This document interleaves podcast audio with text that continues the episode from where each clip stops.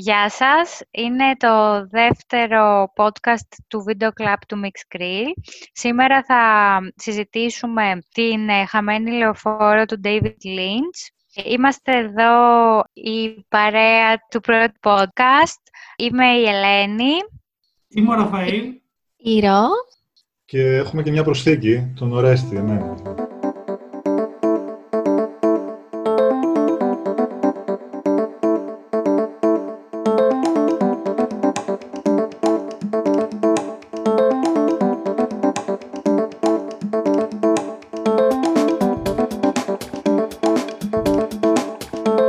Δύο λόγια για την υπόθεση, άλλωστε είναι και τα μοναδικά δύο λόγια που μπορούμε να πούμε με σαφήνεια.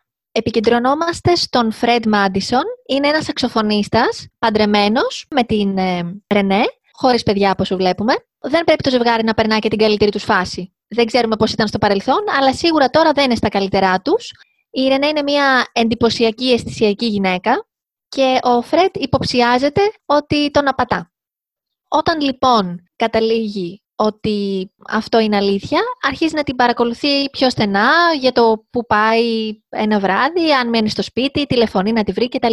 Και ένα πρωινό θα βρουν μια βιντεοκασέτα έξω από την πόρτα τους. Πρόκειται για κινηματογραφημένες εικόνες, βίντεο δηλαδή, από το εσωτερικό του σπιτιού τους, ενώ κοιμούνται. Θα ακολουθήσει και δεύτερη κασέτα, προφανώς θα ανησυχήσουν, θα καλέσουν την αστυνομία, δύο detective θα μεταβούν στο σπίτι για να δουν τι συμβαίνει, θα τους κάνουν τη σύσταση του να χρησιμοποιούν το συναγερμό, δεν βρίσκουν κάτι πιο περίεργο, ούτε εντοπίζουμε κίνητρα που θα είχε κάποιος να τους παρακολουθεί και στις επόμενες σκηνές, μαζί με κάποια όνειρα που έχει ο Φρέντ, θα καταλήξει να σκοτώσει τη σύζυγό του. Θα οδηγηθεί στο εδόλιο, από εκεί θα κρυθεί ένοχος, επομένως ε, θα πρέπει να, με βάση τη θενατική ποινή, να οδηγηθεί στην ηλεκτρική καρέκλα. Λίγο πριν δούμε την εκτέλεσή του, θα εντοπιστεί στο κελί κάποιος άλλος αντί για τον Φρέντ. Ο Φρέντ εξαφανίζεται και στη θέση του θα βρούμε τον Πιτ, ο οποίος είναι ένας νεαρός μηχανικός με μια τελείως διαφορετική ζωή. Και τότε η ταινία στην ουσία ξεκινά. Πολύ ωραία. Αυτό που περιγράφεις, στο σημείο δηλαδή που ξεκινάει η ταινία, ακούγεται πολύ περίεργος σε κάποιον που δεν την έχει δει, πόσο μάλλον σε κάποιον που την έχει δει ακούγεται περί... και αν ακούγεται περίεργο. Προσωπικά με προβλημάτισε το αν πρόκειται για μια ψυχική διαταραχή ή αν εμπλέκονται με τα φυσικά στοιχεία. Δηλαδή, πώς γίνεται ένας άνθρωπος να εξαφανίζεται μέσα από το κελί του και να εμφανίζεται κάποιος άλλος. Αν αυτό έχει συμβολικό χαρακτήρα, εάν είναι ένα στοιχείο από το, από το οποίο μπορούμε να πιαστούμε για να πούμε ότι είναι ένα ψυχολογικό θρίλερ. Εσείς τι θα λέγατε γι' αυτό; Προσωπικά για μένα δεν είναι ψυχολογικό θρίλερ. Συνεχίζει στην ταινία μυστηρίου και αν και τα, τα στοιχεία στη συνέχεια της ταινίας δείχνουν ότι μιλάμε για, για ψυχιατρική πάθηση του πρωταγωνιστή, επειδή έχω μια λίγο μεγαλύτερη εμπειρία με τον David Lynch, θα έλεγα ότι μιλάμε για κάτι μεταφυσικό. Ξεφεύγουμε από τα όρια της λογικής και της επιστήμης που έχουμε μέχρι εκεί τη στιγμή. Ε, έτσι όπως το παρουσίασες και το προσέγγισες, Ραφαήλ, νομίζω ότι ακούγεται πολύ εγωιτευτική ιδέα. Αλλά αλήθεια είναι ότι η υλοποίηση, τουλάχιστον όπως την είδα εγώ, που είδα για δεύτερη φορά την ταινία μετά από 20 χρόνια σχεδόν, ήταν κάτι τελείως απογοητευτικό. Ναι, έμεινα ξανά να αναρωτιέμαι για το αν είναι μεταφυσικό ή κάτι άλλο, ή ψυχολογική διαταραχή του πρωταγωνιστή. Αλλά νομίζω ότι τελικά δεν έχει και πολύ νόημα. Δεν είμαι σίγουρος ότι υπάρχει από πίσω μια τεκμηριωμένη και συμπαγής ιστορία για να υποστηρίξει είτε τη μία είτε την άλλη πλευρά. Εντάξει, δεν είμαι στο μυαλό του Λίντς, αλλά ως θεατής μένω τελείως μετέωρος εκεί πέρα και καταλαβαίνω την ανάγκη κάποιου να θέλει να πιαστεί από μια βάρκα που να γράφει ψυχική διαταραχή, από μια βάρκα που να γράφει έστω ήταν κάτι μεταφυσικό που μπορεί να το δέχεσαι ή όχι. Αλλά εμένα δεν με βοήθησε καμία από τις δύο βάρκες. Ενδεχομένως να μπορούσε να πιαστείς και από τις δύο τις βάρκες. Τότε θα έχεις περισσότερες πιθανότητες να επιπλέψεις. Ωραία, τι πνίγηκες εσύ; Εγώ καλά. Εγώ ξεκίνησα πνιγμένος. Απλώς είχα μια ελπίδα μήπως επιβιώσω από όλο αυτό. Αλλά τελικά ομολογώ ότι δεν με βοήθησε ούτε η βάρκα ψυχολογική διαταραχή, ούτε η βάρκα μεταφυσικό. Εγώ στο καΐκι, μάλλον ψυχολογικής ε, διαταραχής είμαι. Θεωρώ δηλαδή ότι βλέπουμε έναν σχιζοφρενή, ο οποίος τις τελευταίες του στιγμές πριν πεθάνει βιαίως, ξαφνικά φτιάχνει ένα παράλληλο σύμπαν, δημιουργεί εικόνες, ιστορίες κτλ. Και βλέπουμε μία ζωή που μπορεί να ήθελε και να έχει ζήσει. Δηλαδή, μετουσιώνεται στον Πιτ, ο οποίος είναι ένας νεαρός μηχανικός, γοητευτικός θα μπορούσε να πει κάποιος, καλός στη δουλειά του, άνετος με την παρέα του, έχει κατακτήσεις. Θεωρώ ότι δεν είναι μεταφυσικό γιατί η Ρενέ, η γυναίκα του, θα εμφανιστεί στη ζωή του Πιτ ε, έχει την ίδια εμφάνιση, έχει ένα άλλο όνομα, αλλά θα δούμε την ίδια γυναίκα που είναι και η γυναίκα που αγάπησε και σκότωσε. Δεν ξέρω αν την σκότωσε γιατί τον αγαπούσε ή όχι, αλλά... Ήταν η ίδια. Ε, δηλαδή, η Ρενέ και οι άλλες ήταν ο ίδιος χαρακτήρας. Δηλαδή, Θεωρώ πως ναι. διαφορές μεταξύ τους. Είναι ο χαρακτήρας που έχει πλάσει στο μυαλό του, αλλά επειδή σκέφτηκα μήπως υπήρχαν δύο και ήταν δίδυμες το ότι υπάρχει κάποια στιγμή μια φωτογραφία που τις βλέπουμε και τις δύο, ενώ στο τέλος τη φωτογραφία είναι μόνο η μία, θεωρώ ότι πρόκειται στην ουσία για ένα χαρακτήρα, δεν υπήρχε ποτέ δεύτερος. Με την ίδια λογική όμως που ο Πίτ είναι επίσης δημιούργημα της φαντασίας του τότε. Που είναι ναι, το ναι, ναι. του, ξέρω εγώ. Ναι, ναι, ναι. Εγώ με αυτή τη λογική το, το εξηγώ. Εγώ μπορώ να εξηγήσω γιατί βλέπουμε δύο διαφορετικές φωτογραφίες. Γιατί θεωρώ ότι μιλάμε για παρέλα σύμπαντα, επειδή και υπάρχει και το σκηνικό με τον Πιτ που λένε οι γονείς του δεν μας αποκαλύπτουν ποτέ τι έγινε και τη μέρα. Την πρώτη φορά που βλέπουμε τον Πιτ κατά κάποιο τρόπο εξαφανίζεται και εμφανίζεται μέσα στο κελί. Και εν συνεχεία, μετά που βγαίνει από τη φυλακή και αυτός δεν θυμάται τίποτα, οι γονείς μιλάνε για εκείνη τη μέρα που εμφανίστηκε με κάποιον μυστήριο τύπο και κάτι συνέβη υπάρχει πιθανότητα να μιλάμε για δύο σύμπαντα τα οποία δεν βρίσκονται καν στην. Πώς να το εξηγήσω, δεν είμαι και αστροφυσικός, δεν ξέρω τώρα τι θα έπρεπε να είμαι για να το γνωρίζω. Βρίσκεται σε άλλο κόσμο, να το πω έτσι. Που απλά τυχαίνει να υπάρχουν τα ίδια πρόσωπα. Κάτι παρόμοιο θα έλεγα κι εγώ. Πιστεύω ότι ισχύουν και η ψυχική διαταραχή και η μεταφυσική. Συγκεκριμένα νιώθω σαν να κάνει ο Λίντς μία μαύρη τρύπα μέσα στο χρόνο, στο χώρο, με μεταφυσικό μανδύα, για να εξηγήσει την ψυχική διαταραχή του ροάτου. Αυτό το ότι μπορεί παράλληλα να υπήρχαν δύο σύμπαντα που κανείς δεν ξέρει αν όντως υπάρχουν, υπάρχει ένα δεύτερο παράλληλο σύμπαν ή αν είναι στο μυαλό του ήρωα, όπως είπε η Ρο, που όμως για εκείνον, εκείνη τη στιγμή που θα οδηγούνταν στο θάνατο λόγω του εγκλήματος που διέπραξε, ήταν κάτι πολύ σημαντικό να το ζήσει, να το δει, να συμβαίνει μπροστά του. Όσον αφορά τον Mystery Man, αυτόν τον μυστήριο άνθρωπο που εμφανίζεται και, στις δύο, και στα δύο σύμπαντα, και στο Πι και στο Φρέντ, ο οποίος είναι ένας πάρα πολύ τρομακτικός ήρωας. Τι πιστεύετε ότι συμβολίζει, κάτι καλό, κάτι κακό, κάτι ουδέτερο; Να πω την αλήθεια, κατά τη διάρκεια της ταινίας πέρασαν πολλά από το μυαλό μου και δεν κατάληξα πουθενά.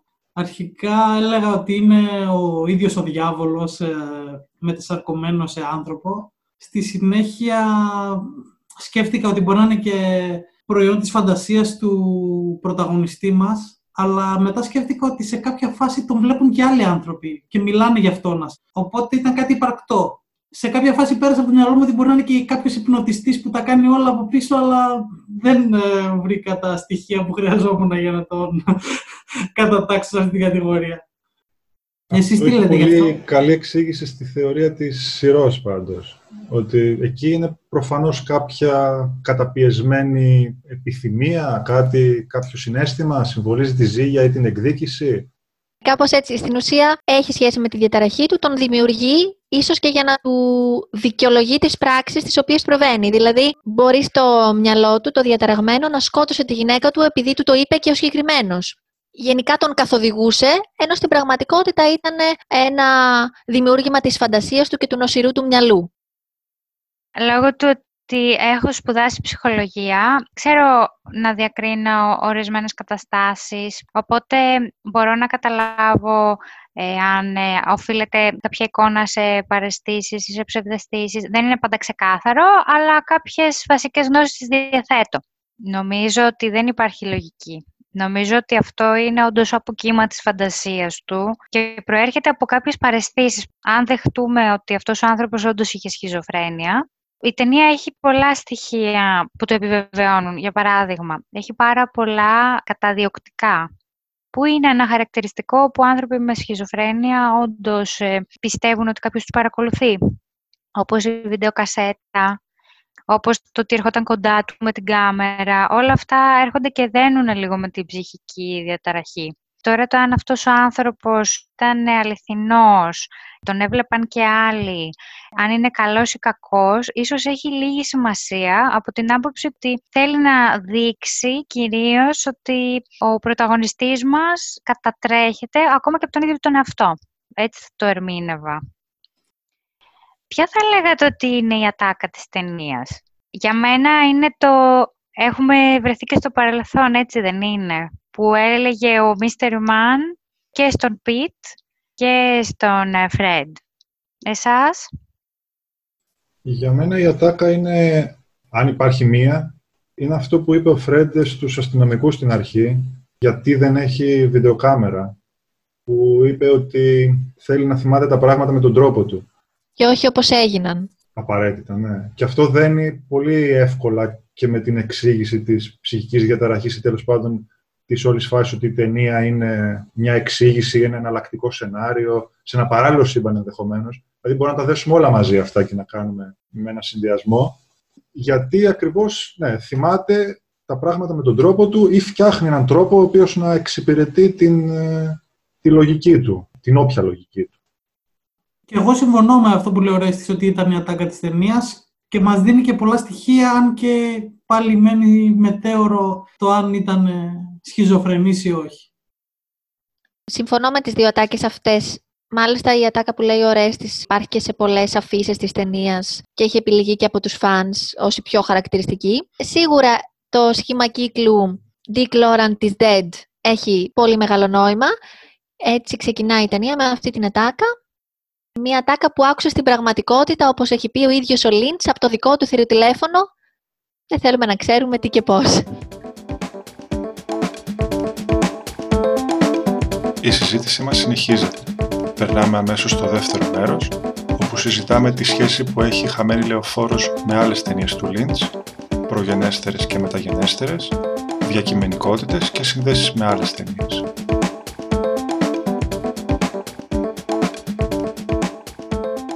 Ξεκινάει από ταινίες παλαιότερες, δηλαδή και το Vertigo του Hitchcock, το οποίο δείχνει κάποιες αιμονικές φαντασιακές εικόνες ενός άνδρα με μια γυναίκα μπλέκεται το όνειρο με τη φαντασία, μπλέκεται στο τι είναι το υποκείμενο εντός εισαγωγικών η γυναίκα, αν είναι το αντικείμενο του πόθου μόνο ή αν, είναι, αν έχει και κάποια αυτόνομη ύπαρξη. Και φτάνουμε και σε ταινίες όπως το Fight Club, ε, στις οποίες ο παράλληλος κόσμος έχει κάποια, δίνεται κάποια εξήγηση. Δηλαδή, αν τη δεις προς τα πίσω την ταινία, σου βγάζει απολύτως νόημα. Ή αν την ξαναδείς την ταινία, μπορείς να παρακολουθήσεις ακριβώς τα σημεία όπου γίνεται η μετάβαση και να ναι, OK, okay, το βγάζω νόημα ακούγεται λίγο τραβηγμένο. Ακόμα δεν είναι κακό μια ταινία να μην βγάζει νόημα. Αλλά είναι κακό, θεωρώ, να μην έχει στο, στο μυαλό του δημιουργού της κάποιο νόημα. Η έλλειψη σεναρίου μπορεί να είναι τελείως αποπροσανατολιστική για τον θεατή. Ένας ε, δημιουργός με όραμα και πυγμή μπορεί να επιβάλλει αυτό το όραμα στους τοπιούς και στο επιτελείο με το οποίο γυρίσει την ταινία. Αλλά αν δεν δοθεί, αν δεν δεθεί αυτή η υπόθεση μετά στο μοντάζ και δεν παρουσιαστεί στο, στο θεατή με έναν τρόπο κατανοητό σε κάποιο πλαίσιο, τότε δεν μπορεί να τον κερδίσει το θεατή. Ήταν αρκετά συνηθισμένο στο γαλλικό κινηματογράφο κυρίως να γυρίζουν ταινίες χωρίς σενάριο. Είναι διαβόητος ο, ο Γκοντάρ γι' αυτό ότι γύριζε ταινίες με μια σελίδα σενάριο ή ακόμα και χωρίς σενάριο. Αλλά παρόλα αυτά, αν τις δεις ταινίες, ενώ αντιλαμβάνεσαι την απουσία σεναρίου, κυλάει σαν τη ζωή. Η ζωή δεν έχει σενάριο, μάλλον. Αλλά δεν, δεν σημαίνει ότι δεν έχει και λογική. Δεν σημαίνει ότι δεν βρίσκεις κομμάτια λογικής σε αυτή. Δεν σημαίνει ότι δεν, ότι δεν μπορείς να κάνεις ένα κύκλο και να κλείσεις μια υπόθεση. Η χαμένη λεωφόρος για μένα δεν είναι ότι απλά δεν καταλήγει κάπου. Είναι ότι αμφιβάλλω αν γυρίστηκε με αυτή τη σειρά, αν είχε κάποιο πλάνο στο μυαλό του, είτε όταν γύριζαν τα πλάνα, ή όταν κάναν το μοντάζ για το πώς θα μπουν οι αλληλουχίες των εικόνων και το αν υπάρχει κάποια νοηματική σύνδεση ανάμεσα στο ένα κομμάτι και στο άλλο. Ακόμα και αν καταλαβαίνω, για παράδειγμα, την πρώτη μετάλλαξη του Fred σε Pete, προσωπικά την μετάλλαξη τη δεύτερη του Pete σε Fred, δεν μπορώ να την εξηγήσω. Όσο και αν προσπαθήσω. Εγώ νομίζω ότι μια χαρά τα έχει στο δικό του μυαλό ο David Lynch. Και το μοντάζ του μου έδωσε αυτή την εντύπωση ότι τα πράγματα κυλούσαν όπως έπρεπε να κυλήσουν. Ίσως επειδή έχω δει σε μεταγενέστερες ε, ταινίες του αυτό το μπρος πίσω του, του David Lynch, νομίζω ότι όντως το ήθελε. Ήθελε το κοινό να μείνει με τις απορίες του. Δεν μπορώ να ξέρω σίγουρα αν το σενάριο του ήταν ολοκληρωμένο ή όχι. Αυτό το ξέρει μόνο ο ίδιος του, να πω την αλήθεια. Και εγώ δεν μπορώ να πιστέψω ότι δεν υπάρχει σενάριο. Σίγουρα δεν είναι προσιτό, σίγουρα δεν είναι σαφές, αλλά νομίζω ότι στο δικό του μυαλό υπάρχει σενάριο, ξεκάθαρο, αρχή, μέση, τέλος. Μπορεί κάποιος να θεωρήσει αποτυχία το γεγονός ότι δεν περνάει στον θεατή. Θα μπορούσε να ε, είναι σε κάποια σημεία ή να υπάρχουν περισσότερες σκηνές να δικαιολογούν πράγματα. Για μένα τα πλάνα της ελεοφόρου, τα αένα πλάνα που βλέπουμε το δρόμο, είναι μετάβαση και σε σκηνές και από Fred σε Pete και Pete σε Fred. Δεν θεωρώ δηλαδή ότι γίνεται τυχαία. Να πω λίγο για τα πλάνα του δρόμου. Αυτά τα πλάνα, ακριβώς ίδια πλάνα δρόμου με κίτρινες γραμμές, είδα σε άλλες δύο ταινίες του Lynch. Στη μία ήταν ακριβώς ίδια τα πλάνα, στην άλλη ήταν ε, λίγο διαφορετικά. Και οι δύο είχαν κυκλοφορήσει νωρίτερα. Οπότε μάλλον είχε και ένα... του άρεσε πάρα πολύ το, το συγκεκριμένο πλάνο, η συγκεκριμένη λήψη για να την χρησιμοποιήσει και να την κάνει ένα από τα κύρια χαρακτηριστικά της συγκεκριμένης ταινίας, έτσι. Η επιλογή των πλάνων αυτών έχει και σημασία για το σενάριο και την πρόθεση της ταινίας. Και σίγουρα είναι ένα χαρακτηριστικό δικό του. Όχι ότι είναι ο μοναδικός που έχει γυρίσει ταινίες με πλάνα δρόμων, αλλά ότι το κάνει σταθερά και συνειδητά στα δικά του κινηματογραφικά έργα ψάχνοντας στο Google, μπορεί και εσάς να σας το πέταξε, για το Freud, τον εκτροχιασμό της σκέψης, χαμένη λεωφόρος, είναι αυτό που χάνεται, ο, ο ηρμός στην ουσία. Η μία σκέψη φέρνει την άλλη. Όταν έχεις κάποια πολύ σοβαρή ψυχική διαταραχή όπως η σχιζοφρένεια, υπάρχει σύνδεση η οποία δεν είναι πάντα λογική. Οπότε αυτό με το δρόμο είναι μια, ένας παραλληλισμός πιστεύω σίγουρα ότι σαν σκηνοθέτης και δημιουργός έχει μελετήσει πολύ την ψυχική διαταραχή. Δηλαδή τίποτα δεν είναι αφημένο στην τύχη του όσον αφορά αυτό το κομμάτι. Έχει χρησιμοποιήσει παρεστήσεις, ψευδεστήσεις και λέξεις που χρησιμοποιεί είναι πολύ σωστά τοποθετημένες και επιλεγμένες. Ή ας πούμε για παράδειγμα όταν του δίνει το τηλέφωνο ο Mystery Man και του λέει «Με σπίτι σου, πάρε με». Αυτό, πέρα από τρομακτικό, θα μπορούσε να είναι μια εμπειρία που ζει ένας άνθρωπος με ψυχική διαταραχή ή μια σκέψη που κάνει, ένας φόβος του, ότι με παρακολουθούν, με κατατρέχουν, έχουν μπει σπίτι μου. Οπότε σίγουρα πρέπει να το αναγνωρίσουμε ότι έχει μια οικειότητα με το τι σημαίνει ψυχική διαταραχή. Έχει δημιουργήσει κάτι που έχει αντίκτυπο και γι' αυτό βρισκόμαστε και εμείς εδώ και τον συζητάμε. Ναι, όταν κάνεις κάτι διαφορετικό, πάντα θα, έχει, θα υπάρχουν και θυμίες και πάντα θα υπάρχουν και αρνητικοί σχολιασμοί. Ούρα νομίζω ότι έχουμε κάνει μια ωραία κουβέντα εδώ και έχουμε επισημάνει και τις δύο πλευρές.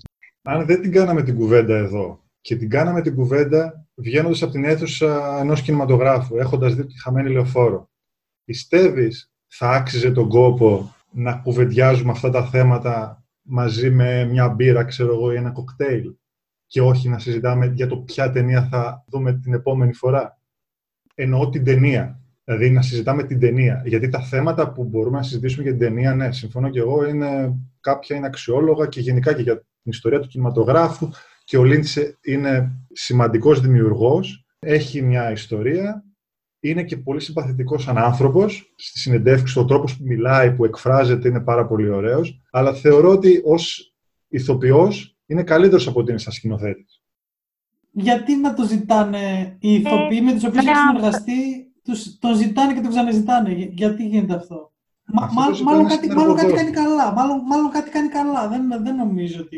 Στη σκηνοθεσία τουλάχιστον. Στο σενάριο δεν, δεν ξέρουμε. Δεν, μάλλον δεν κάνει κάτι καλά Για μας, για τον εαυτό του. Αν μπορεί και να- δεν έχω δει όλες τις ταινίες. Για μένα, ναι, ξεκάθαρα κάνει κάποια πράγματα, όχι απλά καλά, πολύ καλά. Δηλαδή, βλέποντας αυτή την ταινία, με τα σεναριακά ελαττώματα, ελλείψεις, κενά, ασάφιεση και εσκεμμένα το σενάριο όπως παρουσιάζεται, αυτό που βλέπω οπτικά, η εικόνα, η αίσθηση, η ατμόσφαιρα, είναι κάτι που εμένα με συνεπήρε. Δηλαδή, καταρχάς είναι μια ταινία που είναι αργή, έτσι. Δεν θεωρώ ότι έχει ένα γρήγορο ρυθμό. Υπήρχαν και στιγμές που ακόμη και οι ομιλίες ήταν πολύ αργές.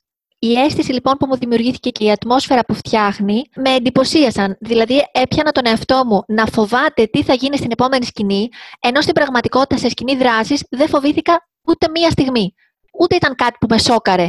Όμως, όλο αυτό το συνέστημα που μου δημιουργούσε με μ, έκανε να μπω σε αυτό και να μου αρέσει κιόλας. Θεωρώ λοιπόν ότι ως δημιουργός έχει κάτι το ξεχωριστό. Τουλάχιστον σε αυτή την ταινία έχω μπήκα πολύ μέσα σε αυτό και δεν με χάλασε. Ναι, ε, όντως έχει κάτι ξεχωριστό και αυ- όλη αυτή η αισθητική, η ατμόσφαιρα, τα πλάνα, το γεγονός ότι δεν σε κατατάσσει σε μια συγκεκριμένη χρονική στιγμή. Είσαι κάπου μεταξύ του 70 και του 2000, ενώ η ταινία είναι του 97. Είναι κάτι πολύ ιδιαίτερο όντως. Εντάξει, σίγουρα δεν είναι κάτι που το υποτιμάς και λες τι ήταν αυτό που είδα. Τελικά δεν καταφέραμε ούτε να αποκρυπτογραφήσουμε τη χαμένη λεωφόρο, ούτε να συμφωνήσουμε μεταξύ μας. Αλλά κάπου πρέπει να μπει μια τελεία σε αυτή τη συζήτηση. Σας ευχόμαστε να έχετε καλύτερη τύχη.